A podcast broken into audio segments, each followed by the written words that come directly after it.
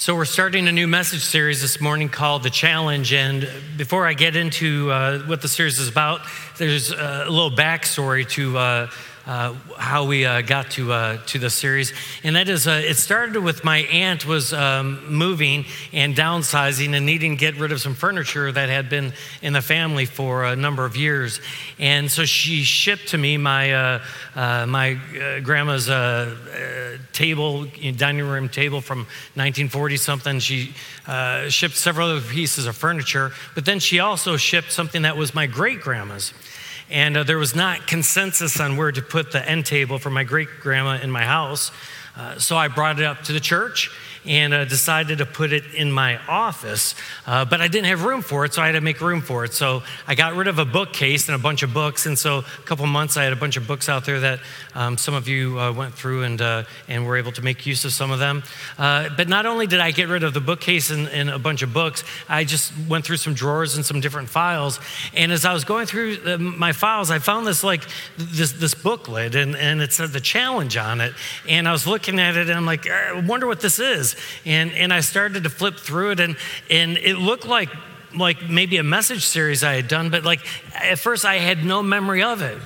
And as I'm flipping through it, I'm kind of like, oh, huh, well, this is kind of good. Uh, and and what I did this, did I say that? I don't know about you guys, but like. It, I remember the things that I want to remember, and there's a whole bunch of stuff I don't remember. And so all the times, like, I can go back and look at previous sermons I wrote years ago, or like this booklet, and I'm sitting there and I'm like, wow, I did that, I said that. And I can impress myself all over. It's like the best thing about not having a good memory is like you can constantly re-impress yourself, right?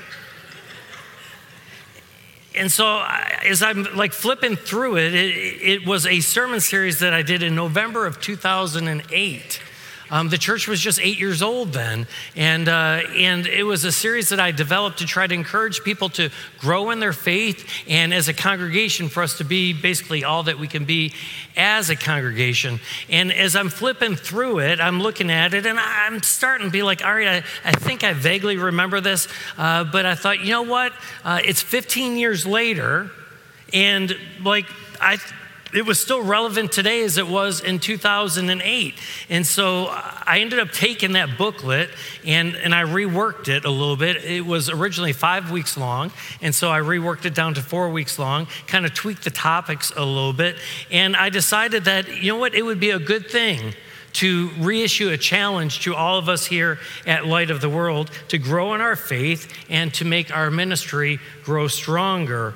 And so that's what uh, I'm going to be working through with you guys over the next uh, month or so. I'd ask you to, to try to make every effort to be here for every week for the next month so that as we grow in our faith, we might grow together as a family, and it might ultimately benefit the ministry as a whole. Um, so... If you want to open your uh, your booklet that you got, um, let me first say uh, these will be available every week. Ideally, if you remember to bring it back, great. Um, but if you don't, there'll be more next week. But you can also, if you prefer to like have a copy on your phone, you, uh, there's a P D F version on our website. Uh, so you can get to it by either the homepage of the website or that Q R code that's up there. And, uh, and you can download it on your phone.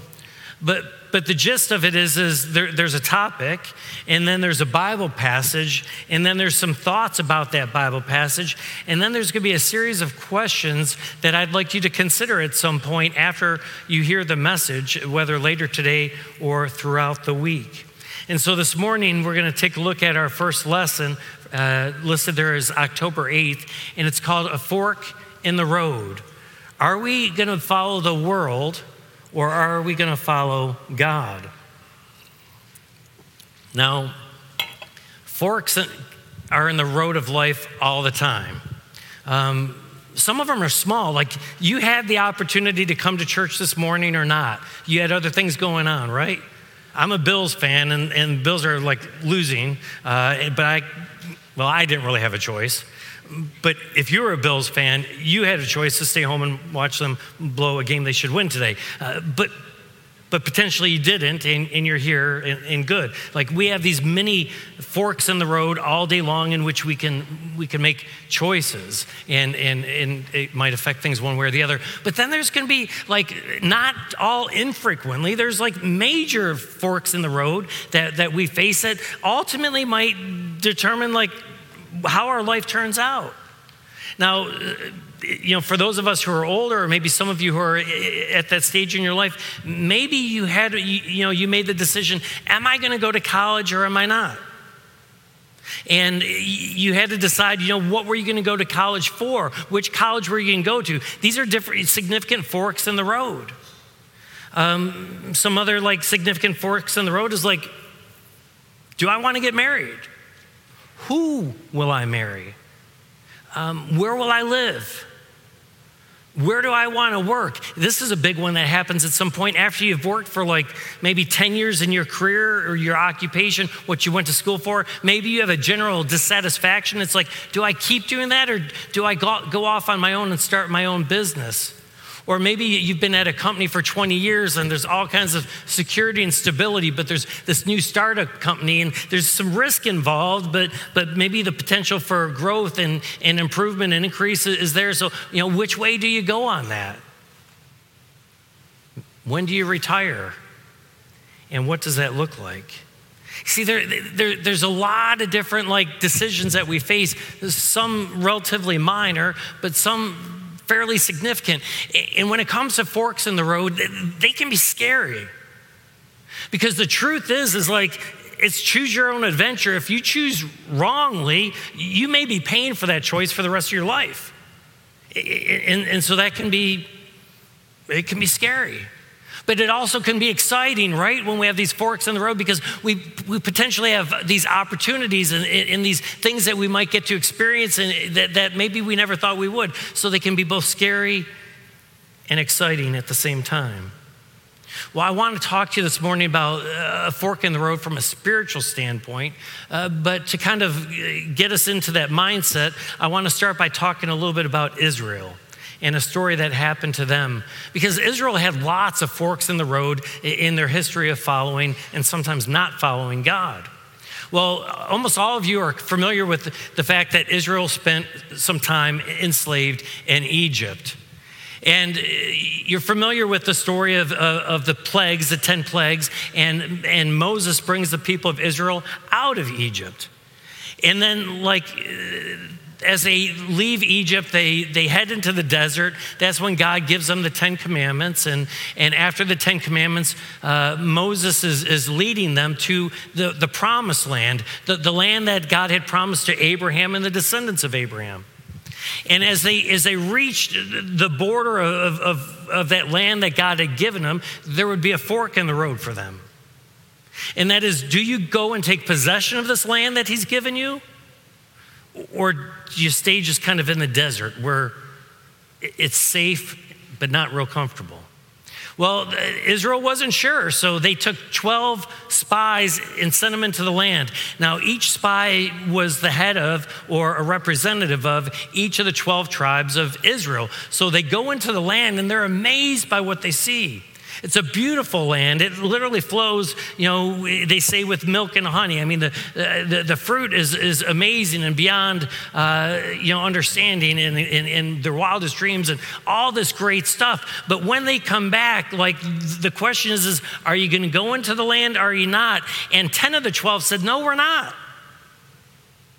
Because there's giants in the land. Yeah, there, there, there, it might be a beautiful land, but the city's well fortified, the people are huge, they're going to smush us, they have all this weaponry, and, and so they choose not to follow where God would have them go.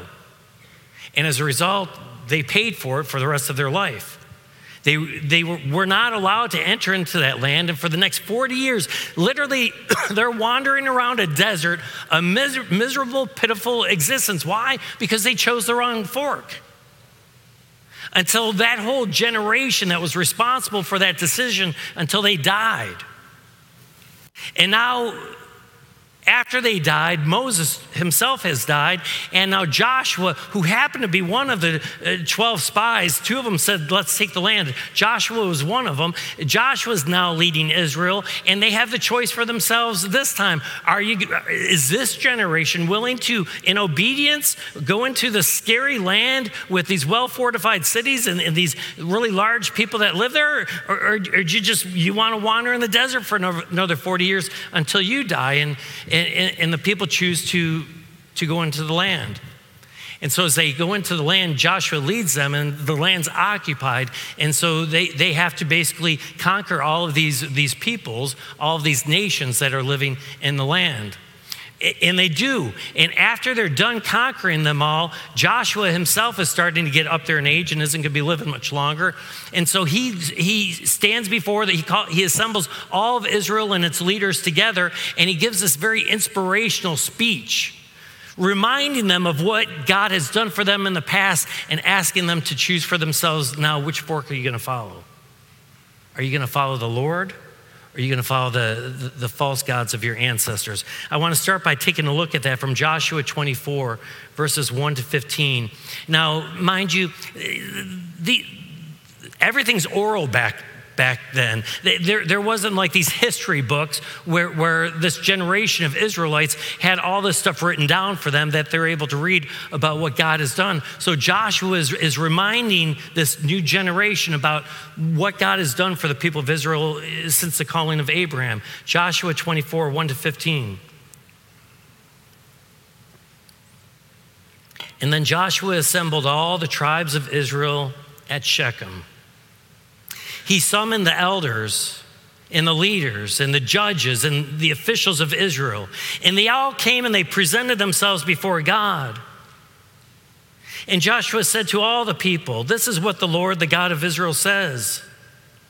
Long ago, your ancestors, including Terah, the father of Abraham and Nahor, they lived beyond the Euphrates River and they worshiped false gods. But I took your father Abraham from the land beyond the Euphrates, and I led him throughout Canaan, and I gave him many descendants. I gave him Isaac, and to Isaac I gave Jacob and Esau. I assigned the hill country of Seir to Esau, but to Jacob and his family they went down to Egypt. And then I sent Moses and Aaron, and I afflicted the Egyptians by what I did there, and I brought you up out of Egypt. And when I brought your people up out of Egypt, you came to the sea, and the Egyptians pursued them with chariots and horsemen as far as the Red Sea. But then they cried to the Lord for help, and so the Lord put darkness between you and the Egyptians. He brought the sea over them and covered them, and you saw with your own eyes what I did to the Egyptians. And then you lived in the wilderness for a long time.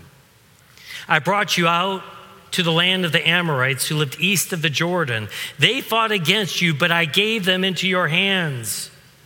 I destroyed them from before you, and you took possession of their land. And when Balak, the son of Zippor, the king of Moab, prepared to fight against Israel, he sent for Balaam, the son of Beor, to put a curse on you. But I would not listen to Balaam. So he blessed you again and again, and I delivered you out of his hand. And then you crossed over the Jordan and came to Jericho.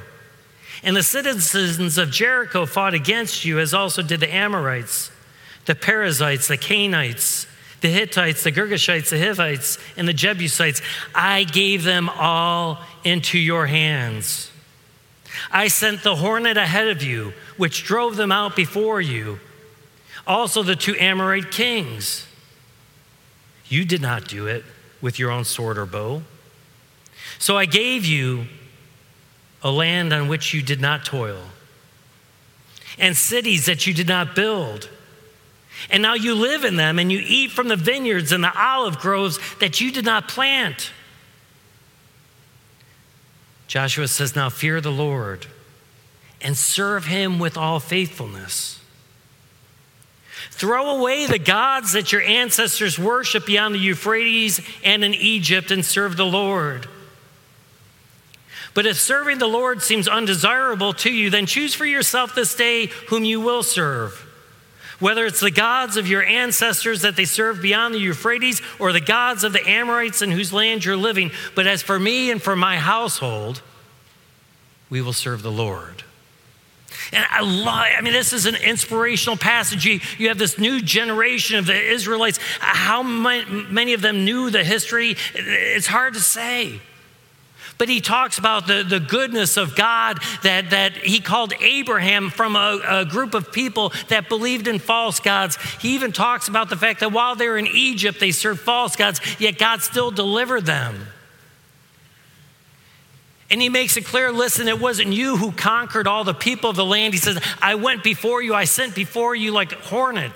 He sent his angels before them. I mean, they thought they were fighting and doing the fighting, but God cleared the way for them so that now they're living in places that they didn't have to build.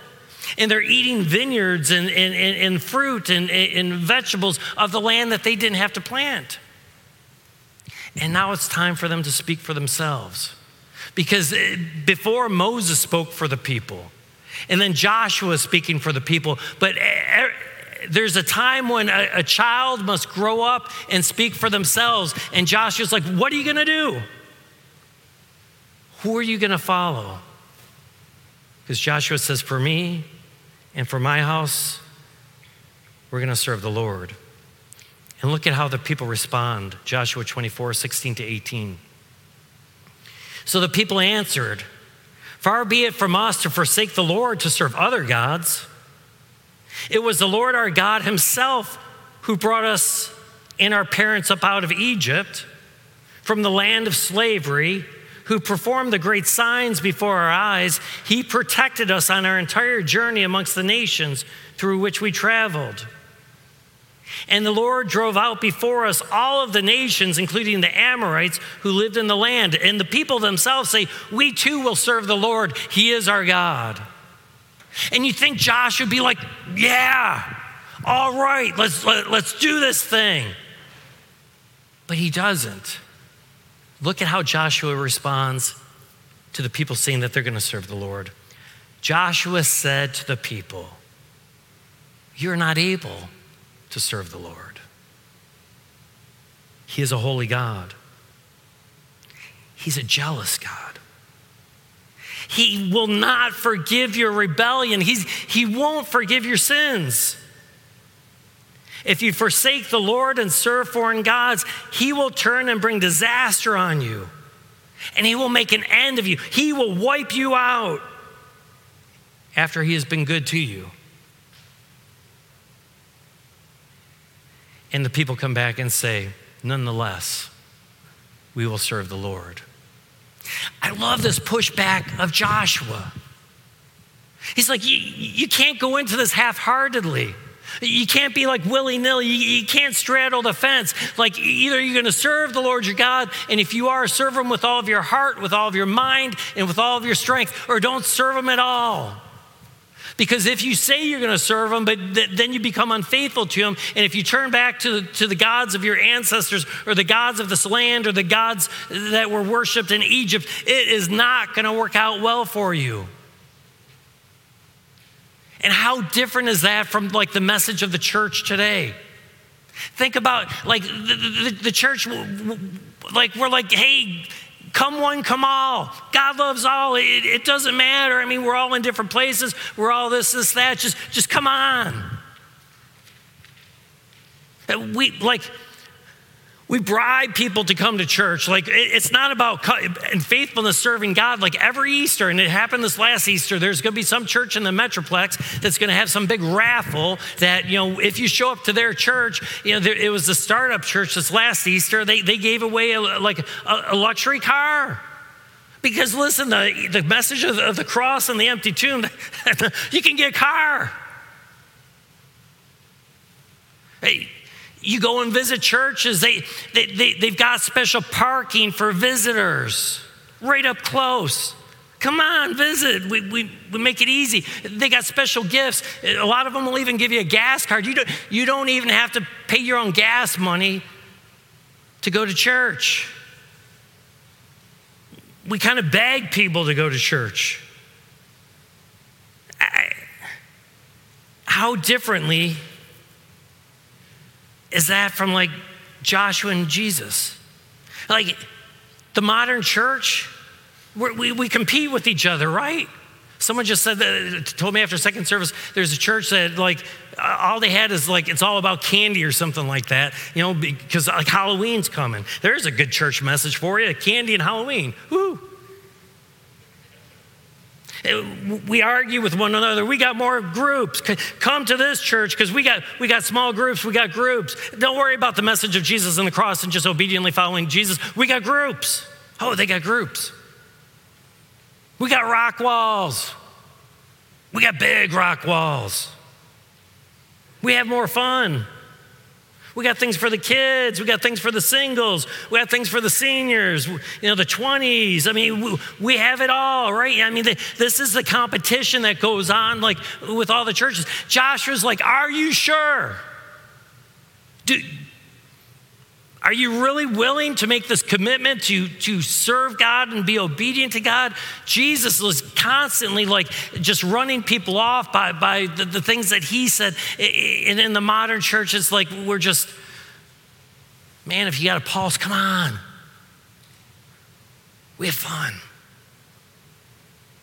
I got a new member class that's going to go on this afternoon, and what about at the end of it, if I'm like, all right, uh, how many of you want to join? And after they raise their hands, I'm, I just say, are you sure? Why do you want to join? There's not going to be any benefit to you joining at all. There will be no groups. There'll be no fun. There'll be no nothing. You think that would work? We probably wouldn't have four hundred fifty on a Sunday if I did that. Right? And so we trip over ourselves in the church. Because it's not about just like out of obedience, following and serving God. It's, it's about all these accessories that get prioritized above following God in the first place. So there's some things about the spiritual forks in the road that I want to share with us this morning. Three different ones, and then I want to look at a couple of these questions. And the first is this. We need to have a fork in the road moment when it comes to our faith. Let me say that again. We need to have a fork in the road moment when it comes to our faith. And what I mean by that is there's a lot of us who are just kind of raised in the church, and we go to church because that's just what you do. It's what I did as a kid, and it's what I'm doing now. But but there's never been that kind of de- decision of like, who are you going to serve this day? Are you going to serve yourself? Are you going to serve the world? Or, or are you, are you going to serve the Lord? So what I appreciate about the Baptists, and now I don't agree with this, this decision theology of like, you know, I was saved and, and that is something that we do because we understand that God does it. But I love that most Baptists, if you say like, when were you saved? Ah, oh, man, I was at camp when I was twelve and the the, the, the pastor said this and, and, and I had this experience and, and, and that's when I became saved. The, the truth is, I mean, they have that moment, but for Baptists, just like any other, you know, Christian, uh, they may have had that moment, but that doesn't mean that that, that they're not on that roller coaster of, of up and down of being faithful to God and not being faithful to God. But but there's something to be said. Like, at what point in your life did you did you just say, you know what? As for me and my house, I will serve the Lord. You see, God wants us to be all in.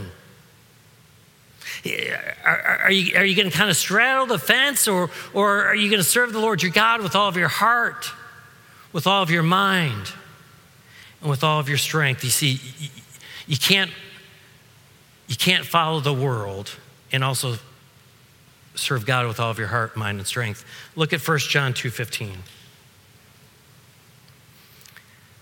It says, do not love the world or anything in it.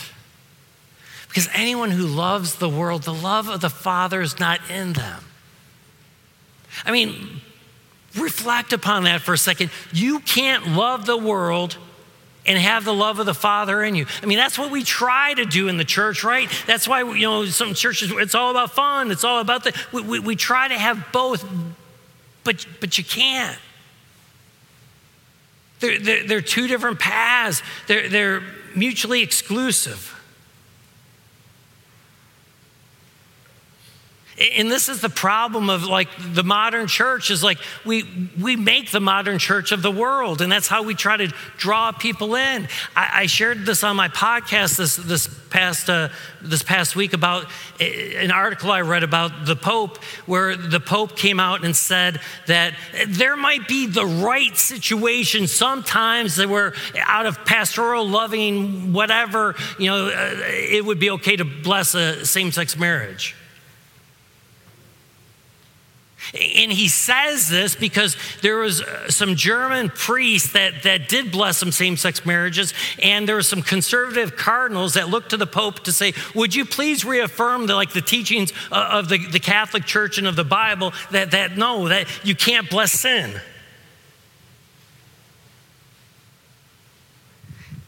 And the Pope's response is, not as a general rule and not equal to like the blessing of an actual marriage, but there's there's room in the right circumstances, the right situations that a pastor might, a priest might bless those.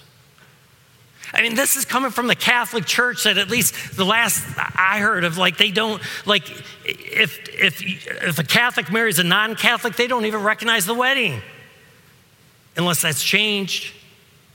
But, but yet, they're trying to do both things. They're trying to be faithful to God, but yet the reality of the world is like nowadays, like that's fine. I mean, it never has been throughout history, and it hasn't been about the Bible throughout like the Bible, but, but it is fine nowadays. And so they're trying to do both. First John says you can't.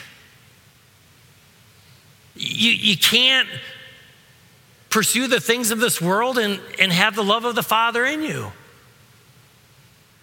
And we not only see that amongst the Catholic Church, but like even amongst the non-denominationals, like a year, I think it was a year ago or so, uh, Andy Stanley, like a very famous non-denominational pastor, made a, a huge uh, splash, a huge something by like having a very similar view of like, you know what, it's okay now.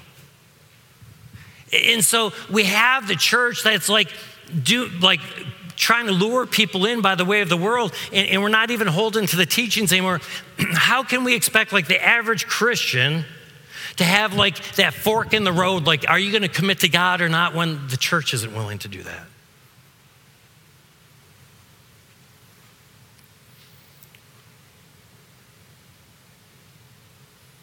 You know, people like to say, you know, there's just a difference between the Old Testament and the New. No, in the Old Testament, like Joshua is sitting there and saying, choose for yourself. Are, are you gonna follow the ways of, of these people, these godless people that live in the land, or are you gonna follow God? That's what John's saying in First John two fifteen. It's the same message. The God of the old is the same as the God of the new. Second fork that I want you to wrestle with this morning is this. The fork, a spiritual fork in the road, any kind of fork, leads to different places. That's the thing about a fork. One's gonna go in this direction, one's gonna go in the other. Pick one, because you can't go to two places in one time. And when we follow that spiritual fork, when we follow that, you know what? It's for me and for my household, we're gonna serve the Lord. Everything that you do and everything that you see, every way that you are in life, it, it's gonna have a different angle to it, a different twist to it. Because it, let's just take our homes. If you're, if you're following like the pleasures of this world, then what's important in a home? Well, the neighborhood that you live in, um, it's a status symbol, getting the most house that you can for, you know, the money that you have and and and and, and the pleasures that are associated with like living there. Listen, if you're following like the ways of the world, those are gonna be your priorities. And, and many of the people that go that route, like they're broke because they're spending so much on their house. But if you're not trying to follow the ways of the world, a house serves a different function. I, I, I want a house because, well, I, I want to have a roof over my head to keep me dry when it rains. You know, I, oh, I, I want to have, a, you know, to be warm like when it's cold in the winter, and I want to be cool when it's hot in the summer, right? But I don't want to be broke because I'm spending all my money. It's it's not about like the pleasures of of, of what all you can fit into a house and, and, and the status of living in certain communities. You just come at it from a different perspective. The same thing with our cars. Let's be honest. Like, if you're caught up in the ways of the world, you, you know, you want those luxury cars. You want those, you know, bells and whistles. One, it's a status symbol. Two, like, man, they do some really cool things. And, and, and, and like, though, it doesn't matter that it's like a, someone's mortgage payment, you know, to pay for this thing. That that's what you want. But if you come at it from another direction, like, listen, I need a reliable transportation to get from here from there. So I'm not saying like you get this clunker, but but it's not a status symbol, and and it just needs to kind of get the job done. And you know what? If it gets a ding, if it gets a scratch, if it gets a bump, it's just a vehicle to get me from here to work and from here to there. Our jobs are, are different when we understand them, when we're walking in, in obedience to God rather than the way of the world. In our jobs, what kind of jobs are we going to take? We're going to take our jobs that pay the most. A job that has the, the, the greatest opportunity for advancement. A, a job that, that may have more prestige or power or authority or all these other things that, that would be important to us. If you're coming at it from like faith and following God, it's like, where does God want me to be? Which might not be who's willing to pay me the most. In that my identity is not drawn up by my job, but it's like, you know, who can I help? How can I serve God through this? How can I more faithfully give back to him? You see, like there's just, it's a, every aspect in life will be seen differently when, when we're walking on that, that fork of the road that is obedience to God of, of who are you going to serve this day? Every aspect. From the way that we dress. Once again, like, how are we going to dress? Are you dressing for compliments? Are you dressing to, to get the guy's attention to look at you because you look really hot in it? Or, or, or are you just dressing to functionally go about your day and be comfortable? How we eat, how we drink, where we work, how you live, and even how you die will all look differently if you're walking in obedience to Christ. And then lastly, and then I want to look at a couple of these questions. When at a fork in the road, don't judge the best way by the easiest way. And I think this is the one that fools Christians the most, because there's this false perception that God will lead me down the easiest path. He will open the doors for me, that, that blessing will be like, you know, the way that I should take. But was that true for Abraham? I mean, the easiest thing Abraham could have done is at eighty years old is say, you know what, God, I'm going to stay on this path right now. I'm old. I don't really want to move across, you know, hundreds of miles of country to a place that I've never been and start over. I, I'm too old for that. It would have been easier to stay. Moses, I mean, he, he had fled from Egypt because as a young man, he had killed someone. He had married, he had a good father-in-law, he, he was a herdsman, he had a comfortable life. God was calling him to go back to Egypt and confront Pharaoh. It, it, it, the easier decision was just to keep doing what he was doing. Even Jesus. Think about the temptations that Satan had of Jesus, that, that one of those temptations was Satan showed Jesus all of the kingdoms of the world. He said, look it out and see all of these kingdoms of the world. They can all be yours if you just simply bow down and worship me. That was the easy way. But Jesus knew there was another way, and that was that he would have to go and take the sins of the world upon himself to be whipped, beaten, suffer, and die. And then all the kingdoms of the world would be his, as he is the King of Kings and Lord of Lords. He could have done it the other way. But the easy way is seldom the right way. In fact, I would challenge you with this. I believe that God puts forks in the road for us to test us. Are you going to follow like your way? Are you going to follow the easy way? Or are you going to follow my way? Now, I said I would kind of like you guys to to consider some of these questions in the book, um, later today or maybe throughout the week. Here's three in particular that, that I'd like you to take a look at. The first is question number one. In what ways am I at a fork in the road right now in terms of my life and my family and my work? I said there's all kinds of crossroads. There's small ones that happen every day. Some of you might just be dealing with small ones, but some of you in here are dealing with big ones. What are, what are some crossroads that you're facing right now? And how are you deciding which path to take? Are, are, are you trying to go to the easiest one? Are you trying to go the most comfortable one, the, the, the one that's the safest, the one that pays you the most? Or are you trying to follow the one that God's calling you to? Because if you're going to choose what's best for you, basically out of a, a worldly, earthly perspective, you're going to receive worldly and earthly blessings. But if we make those decisions and follow those paths based off of being a faithful follower of God who just seeks to walk according to his will and way and to serve him with all of our heart, with all of our mind, and with all of our strength, then your blessings will be heavenly. The second question that I want you guys to wrestle with this week is this. How would your life look differently if you follow God's path rather than your own? And there's two parts to that question. I want you to be authentic and honest with yourself, and I want you to look back into your past. If you had been a teenager and followed God's path rather than your own, how would your life have turned out differently? If you had been following God's path rather than your own, would you have chosen a different job? Would you have chosen a different spouse? Would you have parented differently? If you could go back and do it all over, how would your life look different today? But you didn't. And so maybe you suffer, suffer the consequences of not being faithful to God in your decisions.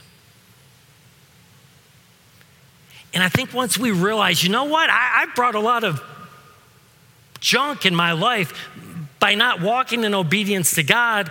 Then as we look forward, It, we, we can't change the past, but we can change the future. And the, the question is, is, like, as you walk in obedience to God, what's some things right now that you could do differently?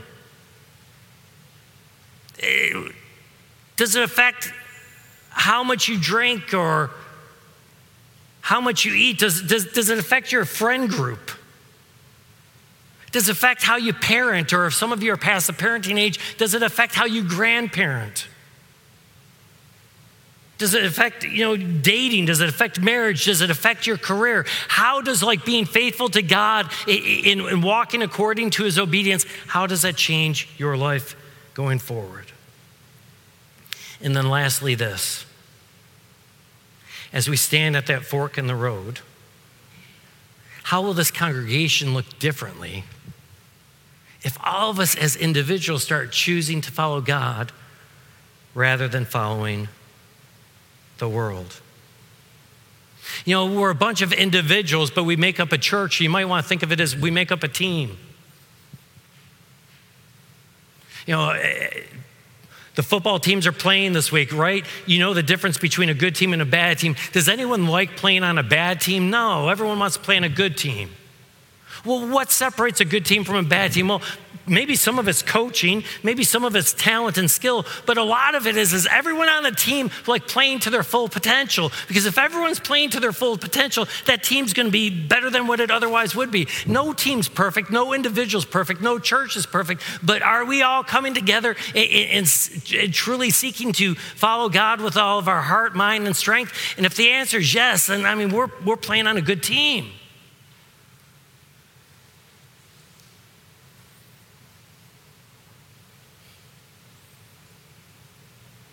But it all starts with each and every one of us, each and every one of us as individuals. Deciding, are you willing to take your faith seriously? Are you willing to make that commitment now that, you know what, I'm not going to follow the easy way. I'm not going to follow the things of this world. I'm, I'm going to follow faithful obedience to God. Because in the end, each one of us has to choose for ourselves. But I encourage you with the words of Joshua, that they would be the words for each and every one of us. Decide for yourselves this day. But as for me and for my house, we will serve the Lord. Will you join me in a word of prayer? Gracious Almighty God, we just thank and praise you for this, this time together this morning. And we live in a, a time in which the, the church barely resembles anything of the God of the Bible. I don't know where each and every one of us are at this morning, gracious God. I don't know what crossroads we face. But I just pray, gracious God, that in all the decisions that we make, we wouldn't chase after the things of this world, but that we would walk in faithful obedience to you. And that as individuals, we would experience that heavenly blessing of doing so. And that as a church, we might receive such blessings as well, not based upon attendance and numbers and rock walls and things of this world, but, if, but as genuine followers of Christ, seeking to follow you and to reach as many for you as possible. In Jesus' holy and precious name we pray. Amen.